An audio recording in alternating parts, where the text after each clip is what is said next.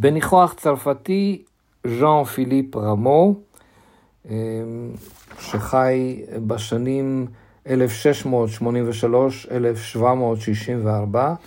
הוא היה על כן בעידן הברוק. סוויטה תזמורתית מן האופרה נאיס, בעיבודו של ניקולס מגיגן, שהוא נגן צ'מבלו, מנצח וחוקר מוזיקה בריטי בן זמננו. תזמון היצירה של רמו כ-28 דקות.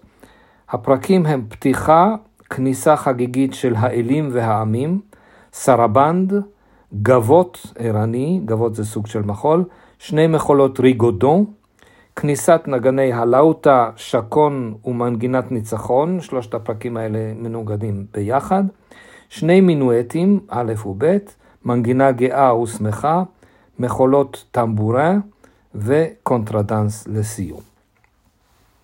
ז'אק פיליפ רמו, המתואר כאיש גבוה ורזה, בעל קול צורמני, וכחן, כעסן ומתנשא, היה מוזיקאי מן השורה הראשונה. הוא קנה לו מעמד רם לצד בן ארצו קופרה, לצד הגרמנים באך, טלמן והנדל, והאיטלקים סקרלטי וויוולדי.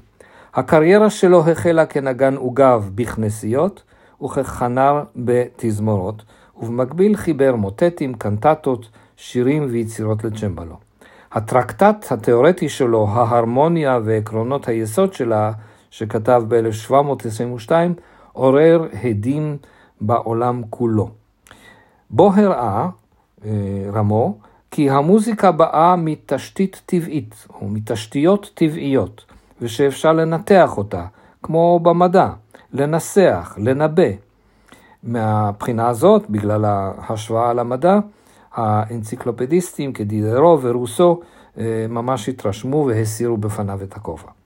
רק בהגיעו לגיל 50 הלחין רמו אופרה ראשונה, איפוליט ואריסישמה, ומשם והלאה חיבר עוד כ-30 אופרות הידועות שבהן קסטור ופולוקס, דרדנוס, פלטה, האינדיאנים האצילים, פיגמליון, זאיס, אופרה אחת, ונאיס, אופרה אחרת.